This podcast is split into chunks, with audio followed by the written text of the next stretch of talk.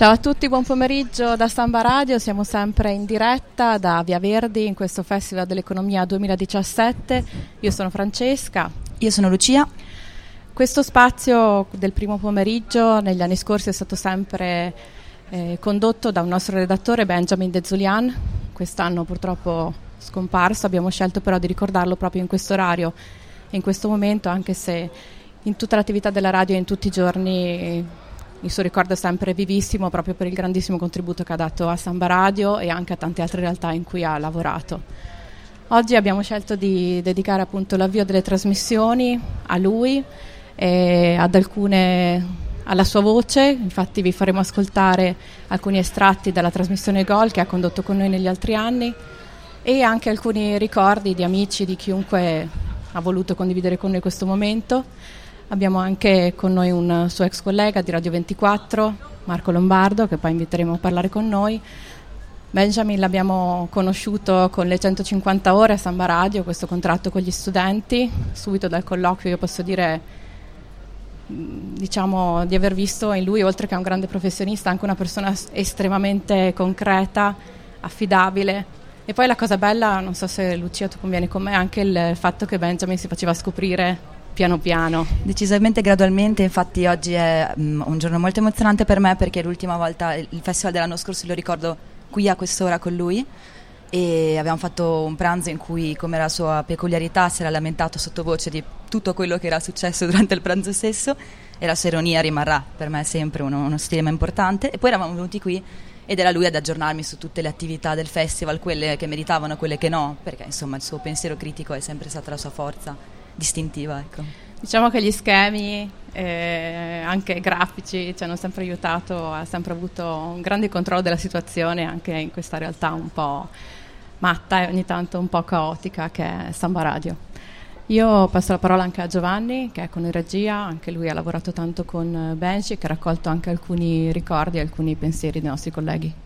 Sì, non so molto cosa dire, infatti ho, sono stato molto volentieri dietro le quinte di tutta l'organizzazione di questo momento eh, l'ho fatto volentieri quando ho saputo che c'eravate anche voi a darmi una mano siete molto più brave di me a trovare le parole in un momento del genere come siete state eh, veramente d'aiuto anche a elaborare i giorni successivi al, al momento in cui sono venuto a conoscenza della notizia e vi ringrazio di questo una delle voci che è sempre stata al fianco di Gol, la trasmissione di cui Benjamin era autore e conduttore, è quella di Davide Corraro che non è a Trento ma che ci ha quindi lo stesso voluto lasciare un, un suo ricordo, io direi di lasciare a lui quindi eh, la parola.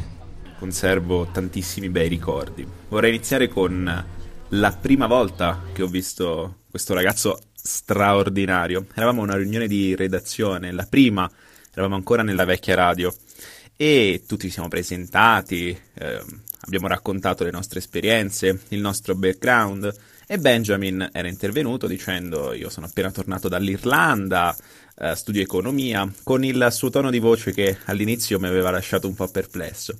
Alla fine della riunione di redazione mi sono fermato con la loro direttrice Francesca Re gli dissi, Fra, ma dove l'hai preso questo che in radio non potrà mai avere un futuro, dato la voce che si ritrova, che è strana? E lei mi disse non sottovalutarlo perché è un ragazzo straordinario, ha delle potenzialità enormi. Ed era così. Um, l'impegno che ci ha messo nel uh, migliorare con l'impostazione della voce, con il raccontare uh, le notizie, l'umiltà con cui si recava da me personalmente dicendo Davide come posso dire questa cosa? Secondo te è giusto? Com'è la dizione corretta? Che esercizi posso fare? È questo che ho apprezzato di lui, l'umiltà nel, nel volere imparare, e che l'ha dimostrato centinaia di volte. Mi ricordo l'ultimo anno che abbiamo collaborato insieme in radio, facevamo un giornale radio e lui aveva chiesto la mia collaborazione, fa non ti preoccupare, ti scrivo io le notizie perché voglio che tu ci metta la voce che è quella che manca. Io gli risposi Benjamin, non è più così.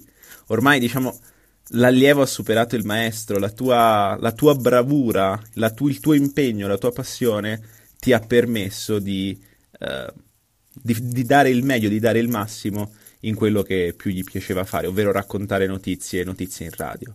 E ovviamente questa tragedia che è capitata mi ha lasciato, uh, mi ha lasciato amareggiato, no? mi ha fatto interrogare su quello che è successo, sul senso della vita, sulla stupidità a volte della morte e degli avvenimenti che eh, non possiamo controllare.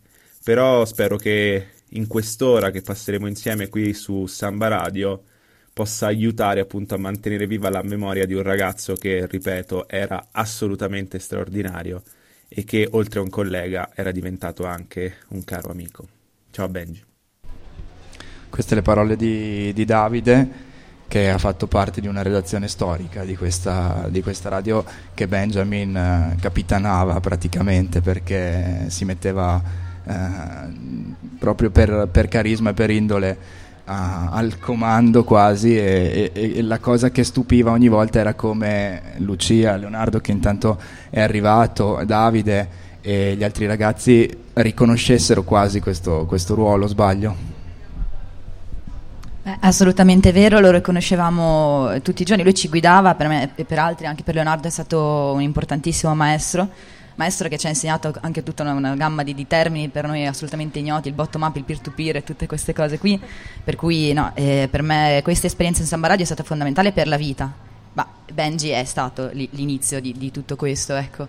E, e penso che per Leonardo sia assolutamente la stessa cosa come per le due Carlotte, per Davide e per Angela e manterrò sempre un ricordo meraviglioso di queste eh, riunioni fatte molto più spesso a casa mia con queste tante tante birre e tanto tanto vino. E come Benji amava dire ci sporcavamo le mani nel preparare i nostri programmi. Quindi sì ci sono tantissimi ricordi molto lieti tra i quali anche tu Giovanni eri con noi al al Fru a Milano eh, oppure al Festival del giornalismo a Perugia, la guida spericolata di Benji che non poteva andare alla velocità degli altri, si arrabbiava tantissimo a rispettare i limiti di velocità e questo è un altro ecco, tratto de- del genio. Non so se lei vuoi forse dire due parole anche tu. Sì, giusto due perché mm, boh, è sempre difficile dire qualcosa di sensato in uh, queste occasioni Comunque mi piace ricordare Benji perché è una delle prime persone che ho conosciuto entrando qui in radio e più o meno tutto quello che so e che ho imparato eh, lo devo a lui oltre che a altre tre persone, per cui è una delle direi quattro persone che mi ha insegnato il poco che so fare tuttora e come hai detto tu eh, abbiamo avuto tante esperienze insieme a partire appunto da quella macchinata con il buon Michele Anesi anche che è stata veramente una cosa fuori dal comune. E um, in questi momenti si rischia sempre di dire parole di circostanza che potrebbero sembrare un po' vuote. In realtà, e questo lo dico come, come un complimento, uh, per Benji le parole di circostanza si adattano molto bene perché era veramente eh, per una persona buona, una persona disponibile, una persona che metteva tutto se stesso e tutto l'impegno che poteva in qualsiasi cosa faceva. E per cui è difficile non sembrare cioè, non dire delle parole che possano sembrare magari un po' vuote, che però non lo sono per niente. Io ho fatto parte della redazione di Samba Radio con, con, Benjamin, ma non solo, perché poi il caso ha voluto che entrambi eh, fossimo invece a lavorare anche nello stesso periodo successivamente nella redazione di Radio 24, abbiamo, fatto, abbiamo trascorso assieme quasi sei mesi eh, lì e quindi sono stato molto contento di sapere che anche da Radio 24, ovviamente qui al Festival dell'Economia, ha presenza costante e sono stato molto contento di sapere che eh, potesse venire anche qualcuno da Milano e dalla redazione milanese, nello specifico è venuto Marco Lombardo in rappresentanza di tutti i ragazzi, tutti i colleghi mh, mm, che hanno eh, trascorso con Benjamin questo periodo. E io Marco lascerei a te la parola per uh, dire quello appunto che, che, avete vissuto voi, che avete vissuto questa, questo momento alla, alla distanza e ho passato due giorni a rispondere anche ai vostri messaggi eh, di incredulità.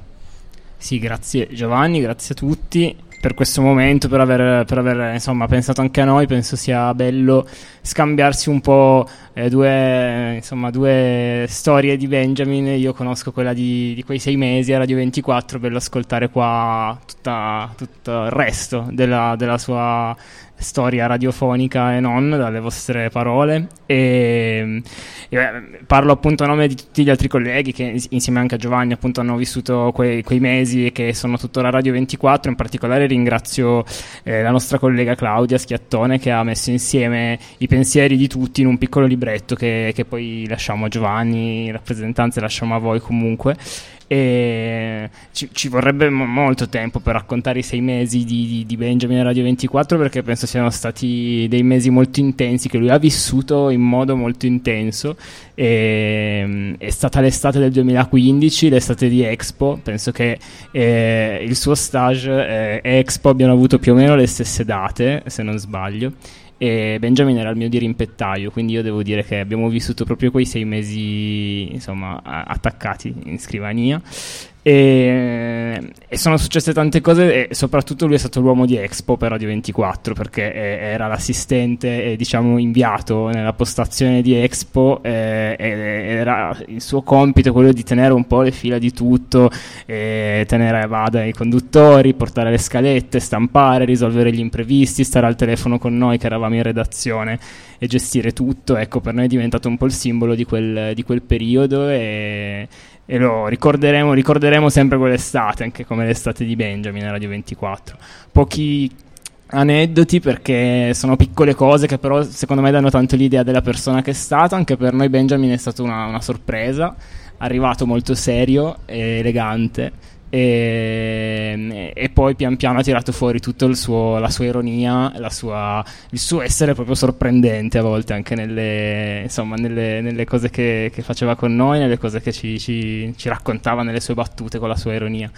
E, mm, e, tanti ricordi che si ripetono, tanti aneddoti nei racconti anche dei nostri colleghi, il giorno in cui ci e, insomma è venuto a cenare con noi, una cena tutta di pesce, ha trascorso la serata con noi per poi dirci a fine serata che il pesce non gli piaceva, e, ma ce l'ha detto solo alla fine. E il, um, insomma, tutta la sua energia nel, nel, viversi questo stage e anche la sua passione per Radio 24. Cioè, ne ridevamo perché Benjamin conosceva meglio di noi e meglio dei conduttori stessi il palinsesto, ma anche ciò che era andato in onda, ricordava esattamente in alcune puntate cosa era stato detto, cose che noi magari ci eravamo dimenticati o non conoscevamo e, e poi vabbè ci ricorderemo sempre il, il suo saluto e, um, il giorno in cui ci ha salutati perché a parte che ci ha portato due strudel enormi eh, io sono arrivato quella mattina e ho trovato in redazione questo pacco, eh, così, che eh, lui non era ancora arrivato. In realtà lui era venuto all'alba, aveva lasciato gli strudel, era andato a parcheggiare la macchina e poi era tornato dopo. E quindi ci siamo trovati questa sorpresa, e, ma soprattutto ci aveva sorpreso la sua commozione. Ecco, lui eh, si era proprio commosso il giorno in cui ci ha salutati, sicuramente perché lasciava un'esperienza che era stato un po' il suo sogno, perché avevamo capito tutti quanto Radio 24 fosse per lui una passione, ma penso anche un po' per il legame che, che si era creato. E niente, io vi lascio solo con un pensiero che è quello che personalmente Benjamin lascia a me, ma penso da quello che ci, traspare un po' nelle parole anche di tanti colleghi. Quando tu lavori in un, in un posto, qualsiasi posto sia, piccolo, grande, nazionale, una radio locale, dopo un po' quello diventa il tuo lavoro, quindi diventa un po' la tua routine. E alla fine non dico che smetti di darci il valore, però ti abitui e a volte magari ti annoi. E, e Benjamin eh, ci metteva e, e, e, secondo me riportava anche un po' in noi la passione per quello che facevamo, il fatto che venisse a chiederti di cosa avete parlato ieri nella puntata, che lo volesse commentare, che ci avesse pensato, che eh, avesse delle opinioni in merito, insomma, mh, mm, secondo me ci ha lasciato il fatto di non dare mai per scontato quello che fai e di trovarne sempre il bello, andare sempre a incuriosirti. Ecco, questo, eh, per questo io lo ringrazierò sempre penso che un po' tutti i miei colleghi siano d'accordo, quindi vi lascio insomma questo pensiero qui e grazie ancora per questo bel momento che avete organizzato che non penso sia facile e adesso tra un po' dovrò scappare perché noi riprendiamo, ma grazie ancora. Grazie mille Marco a te, ovviamente portiamo i saluti anche di tanti altri colleghi che non hanno potuto partecipare di persona, anche dei colleghi della Visio, dell'Adige, altre redazioni con cui Benjamin ha collaborato, mettendo insieme tantissime attività e con sempre entusiasmo in tutte le attività che ha, che ha, svolto. Ora leggiamo anche un messaggio lasciato da una nostra collega Carlotta, e anche lei si trova, non si trova a Trento, chiediamo a Rossella, grazie mille Rossella se lo leggi tu per noi. Ciao Benji, ci siamo conosciuti a Samba Radio due anni fa, anche se ora mi sembra passata una vita. Ma si sa che quando si è studenti un anno vale per dieci. Mille sono le persone che si incontrano, duemila i viaggi che si fanno, tremila i momenti di cui fai tesoro.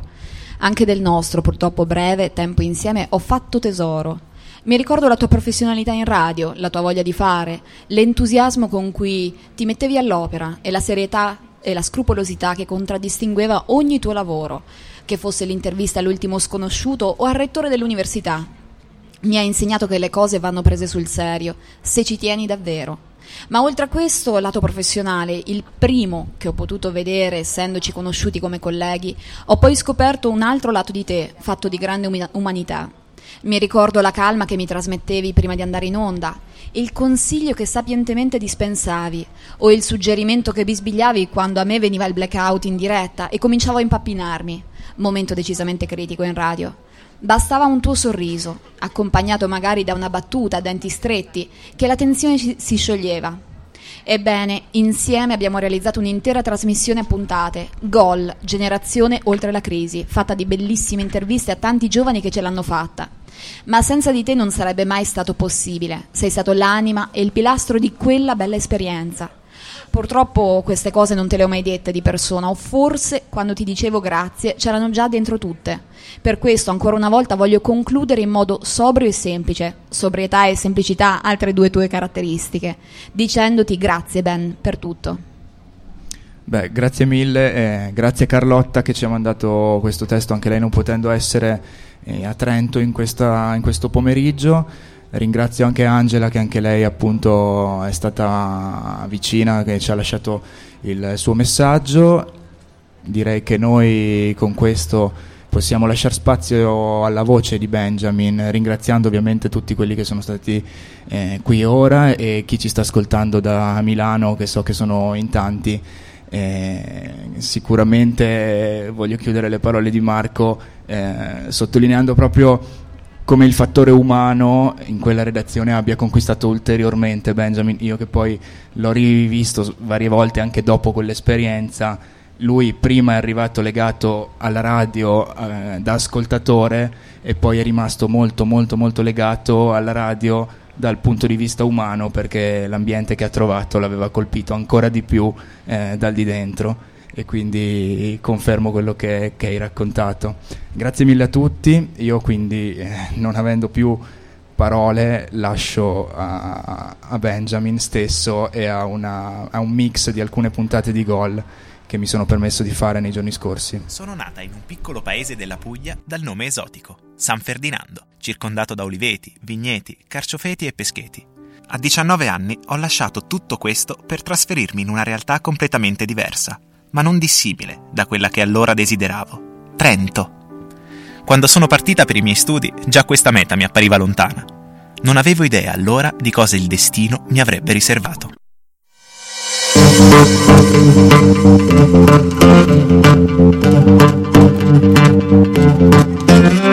Gol Generazione Oltre la crisi, un progetto di Samba Radio in collaborazione con l'Opera Universitaria di Trento le 16.33 di giovedì 12 marzo 2015. Un saluto a tutti gli ascoltatori di Samba Radio da Benjamin De Zulian. Abbiamo sentito il primo spezzone della storia di Selene che avremo con noi in diretta al termine della trasmissione e che ci introduce in questo viaggio nel mondo del lavoro che cambia, un nuovo programma della nostra redazione nel quale ci confronteremo con professionisti che si occupano di risorse umane, con accademici ed altri esperti e tenteremo di comprendere quali sono gli strumenti per affrontare al meglio l'ingresso in un mercato del lavoro sempre più complesso e competitivo.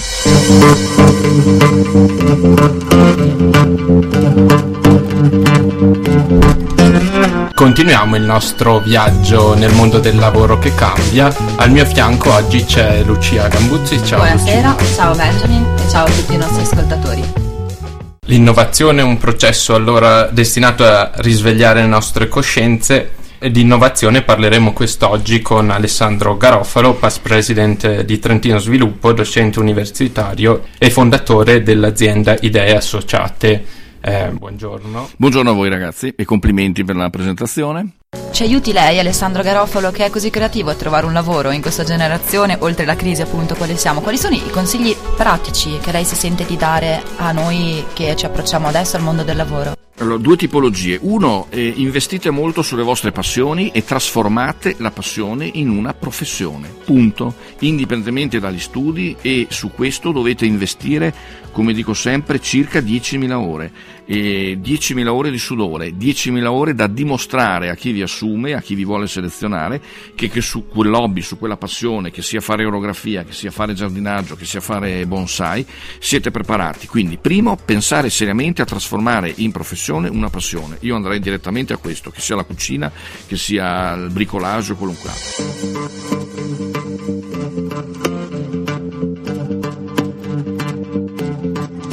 Siamo in diretta per una nuova puntata di Gol, Generazione oltre la crisi, il nostro viaggio nel mondo del lavoro che cambia, che continua ad assumere eh, nuove sfumature. Di sì. cosa parleremo questa settimana, Lucia? Tematica molto calda questa settimana, soprattutto per i presenti qui in studio con noi, è il precariato. Precariato, termine che indica al tempo stesso una condizione e una categoria la condizione del lavoratore precario è la categoria dei precari, titolari di contratto a termine, privo di garanzie di stabilità o continuità. Non c'è però soltanto il precariato eh, di chi si è già laureato, però ci sono anche tante esperienze interessanti prima della conclusione degli studi ed è di questo che parleremo come abbiamo già magari potuto intuire da questo accenno di storytelling. Esatto, sì, l'argomento di oggi è un argomento che riguarda gli studenti lavoratori, una realtà sempre più diffusa, è una realtà eh, che eh, coinvolge a quanto quanto pare dai dati che stiamo leggendo in questo momento, è sempre più figli di persone meno istruite. Insomma, la proporzione è più il genitore ha studiato, meno il figlio si troverà a lavorare durante gli anni dell'università. Esattamente, però questo magari può voler dire anche rinunciare a qualche opportunità, nel senso che comunque un'esperienza lavorativa nel corso degli studi può essere poi valutata positivamente anche al termine quando si decide di entrare stabilmente nel mercato del lavoro. I dati Alma Laurea eh, che abbiamo consultato a questo proposito ci dicono che sono circa il 70% le persone che nel corso degli studi hanno avuto almeno un'esperienza lavorativa. Questa cifra è leggermente scesa in seguito alla crisi e ci sono delle notevoli differenze geografiche tra nord e sud, così come ci sono tante differenze anche a seconda del tipo di facoltà frequentata.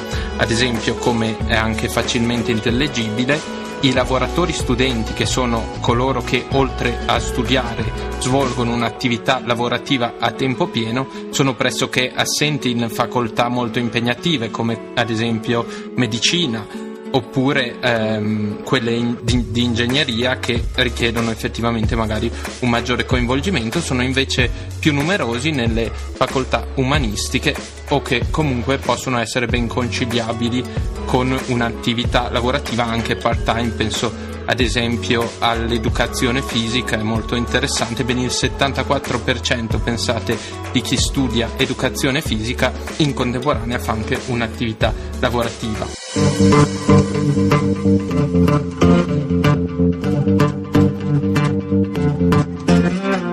Bentornati a Gol, riprende il viaggio di Samba Radio nel mondo del lavoro che cambia, un'iniziativa che abbiamo intrapreso la scorsa primavera con la nostra redazione e che ci ha permesso di raccontare alcuni dei tanti aspetti di un mercato del lavoro sempre più complesso e difficile da interpretare, ma anche di raccontare le storie e le esperienze dei giovani che hanno deciso di metterci la faccia, di sporcarsi le mani e di tuffarsi a capofitto nel mercato del lavoro, in alcuni casi ancora prima di terminare gli studi. Riflettendo sul percorso fatto fino ad ora si è fatta rapidamente largo la sensazione di essere soltanto all'inizio e di avere ancora molto da approfondire, molto da scoprire e da capire meglio. Da qui abbiamo deciso di tornare con questa nuova edizione che sarà leggermente diversa dalla prima, sarà più agile nella forma e nei contenuti, avremo delle puntate leggermente più brevi, eh, ma che terranno fede ad alcuni punti fermi che hanno fatto da cardine a questo progetto fin dall'inizio.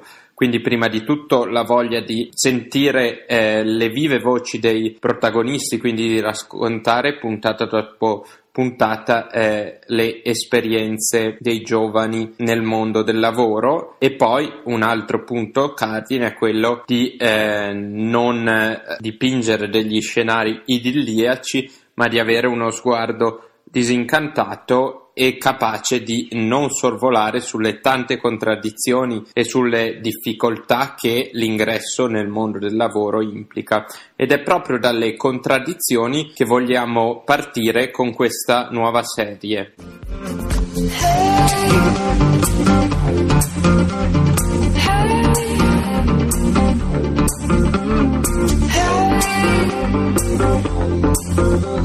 E veniamo a, ora alla storia, alla storia di questa prima puntata della seconda stagione di Gol Generazione Oltre la Crisi. Eh, è con noi Luca, Luca eh, si sta per laureare in management e vorremmo sentire eh, qualcosa di più sulla sua storia. Beh, in primo luogo, ehm, Luca, vorrei chiederti, tu ad un certo punto, ancora prima di finire gli studi, hai deciso di metterti alla ricerca di un posto di lavoro. Perché questa scelta? Sì, ho iniziato a cercare un posto di lavoro inizialmente per togliermi anche io qualche sfizio, non pesare sempre sulla mia famiglia in secondo luogo perché avevo bisogno comunque di un po' di liquidità, liquidità personale anche dal punto di vista universitario, pagarmi un po' gli studi, comunque aiutare la famiglia comunque in questo periodo un po' di difficoltà, soprattutto per questo motivo qui.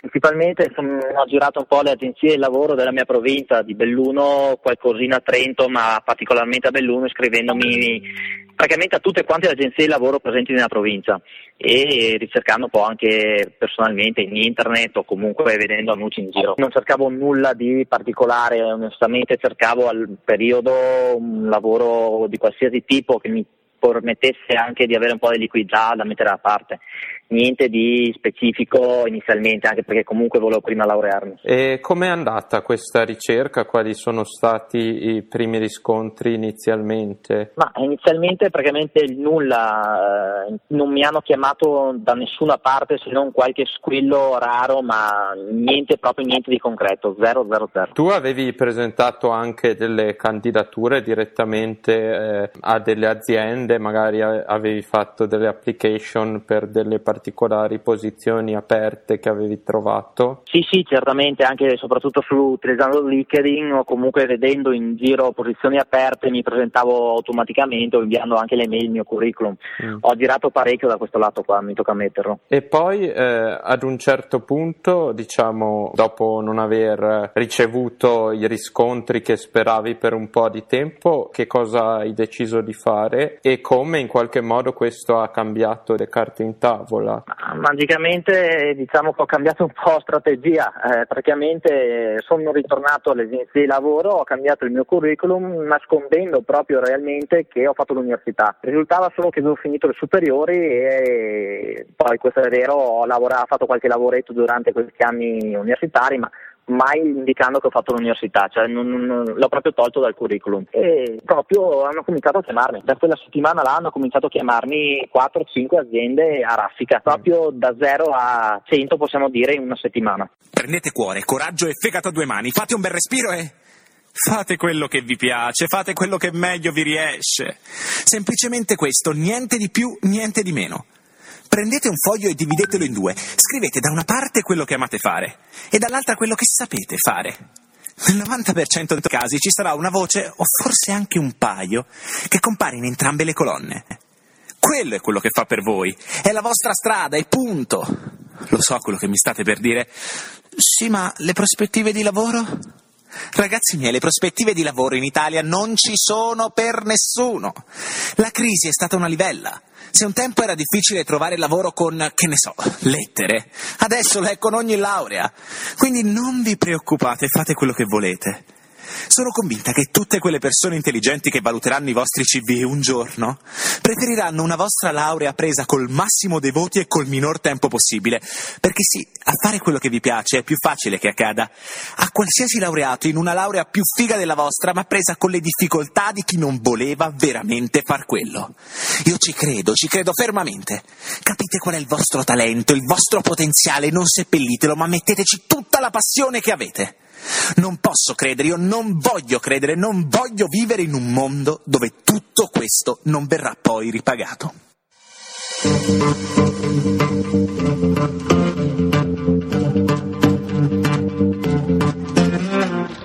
Gol. Generazione oltre la crisi.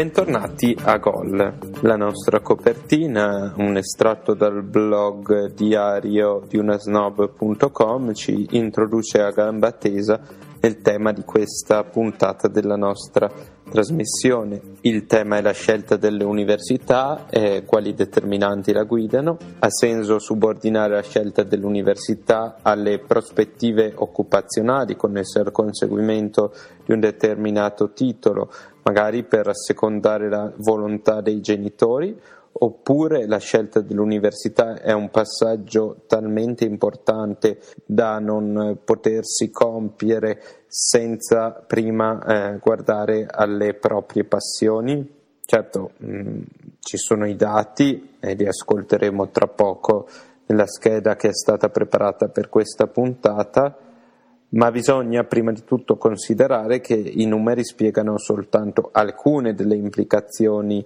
dell'investimento in istruzione che è anzitutto un investimento sulla propria crescita personale e che mh, a mio mh, giudizio concorre profondamente a plasmare l'identità stessa della persona. E allora se diamo questo peso alla scelta dell'università è certamente riduttivo eh, considerarla soltanto in termini monetari, ehm, facendo una semplice attualizzazione dei flussi finanziari ehm, che potrebbero derivare dal completamento di un determinato percorso anziché da un altro, perché completare questo dato percorso offre delle opportunità eh, più remunerative.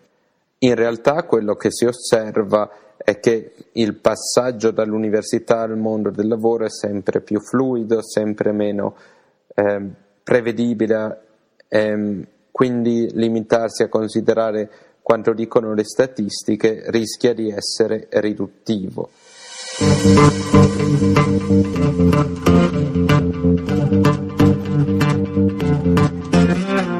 E siamo così davvero giunti al termine di questa seconda edizione di Gol un ringraziamento doveroso a tutti coloro che hanno reso possibile questa trasmissione anche quest'anno, mi riferisco in particolare a Davide Corraro e ai suoi contributi per la copertina, a Francesca Re e Lucia Gambuzzi che hanno collaborato per le schede, a Michele Tesolin per la collaborazione tecnica da Benjamin De Zulian, grazie a tutti per averci seguito anche quest'anno nel nostro viaggio nel mondo del lavoro che cambia e tanti auguri per le prossime festività. Buon proseguimento su Samba Radio.